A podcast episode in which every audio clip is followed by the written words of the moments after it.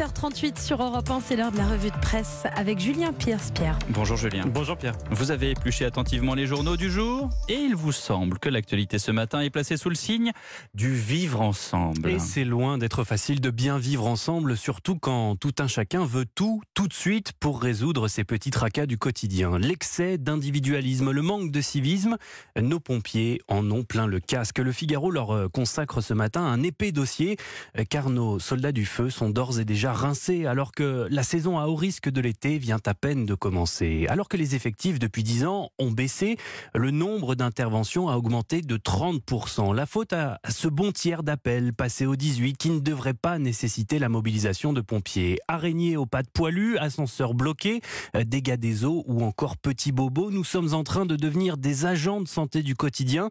On est appelé pour tout et n'importe quoi, déplore l'un d'entre eux. Du coup, les pompiers font de plus en plus payer leurs déplacements quand ils ne relèvent pas de leur mission. Et attention aux mensonges bricolés du genre j'ai claqué ma porte et j'ai laissé une casserole sur le feu.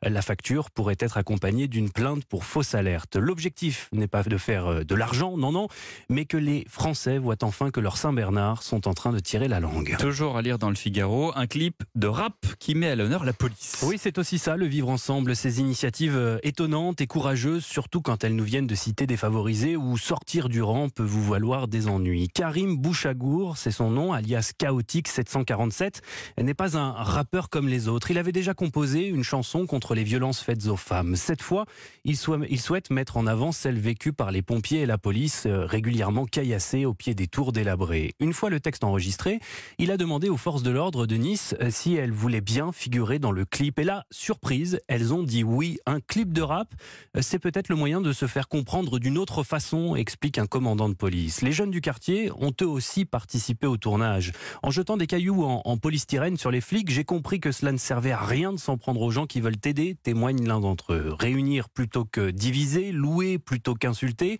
Cette philosophie, l'artiste euh, la paye très cher. Quand il est allé euh, toquer aux portes des maisons de disques parisiennes, on lui a rétorqué que son rap était trop propre, trop gentillé. Lui, à l'inverse, a eu des mots durs et il est en train de les regretter. Benjamin Griveaux, ou l'art de se faire détester, titre Le Parisien aujourd'hui en France. L'hebdomadaire Le Point a dévoilé, mercredi le contenu d'une conversation privée dans laquelle l'ex-porte-parole du gouvernement étrille dans un langage fleuri ses ex-rivaux à l'investiture en marche pour la mairie de Paris. Résultat, Cédric Villani et Hugues Granson n'ont jamais semblé aussi loin de se rallier à la campagne de Benjamin Griveaux. C'est la cata, avoue l'entourage du candidat. Ça va accélérer la désignation d'Édouard Philippe à Paris, spécule pour sa part un habitué de l'Élysée. Les élus centristes de la majorité, eux, ont déjà établi une stratégie si Griveaux venait à s'effondrer dans les sondages. À la rentrée, il sera toujours temps de dire qui est, qu'il est le chef de file d'En Marche, mais que la majorité n'a pas choisi son candidat, souffle une figure du centre. Conclusion pour vivre ensemble une campagne à Paris, mieux vaut éviter d'insulter ses amis.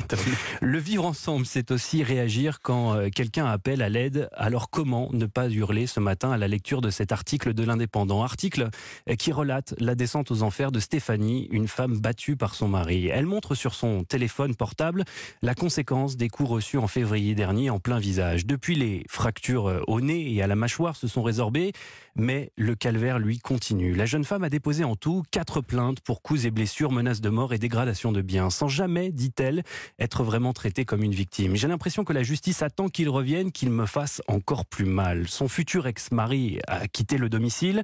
Mais il continue de la harceler au quotidien, cette infirmière libérale. Dernier exemple en date, il a appelé chacun de mes patients pour savoir à quelle heure je devais passer. Il leur a dit que j'allais ramasser. Aux menaces s'ajoute une, une, pression financière insupportable. Son bourreau s'est mis en liquidation judiciaire. Du coup, Stéphanie doit payer ses dettes à lui en attendant le divorce.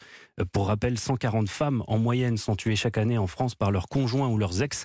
C'est à l'évidence 140 de trop. Merci Julien Pierce pour la revue de presse.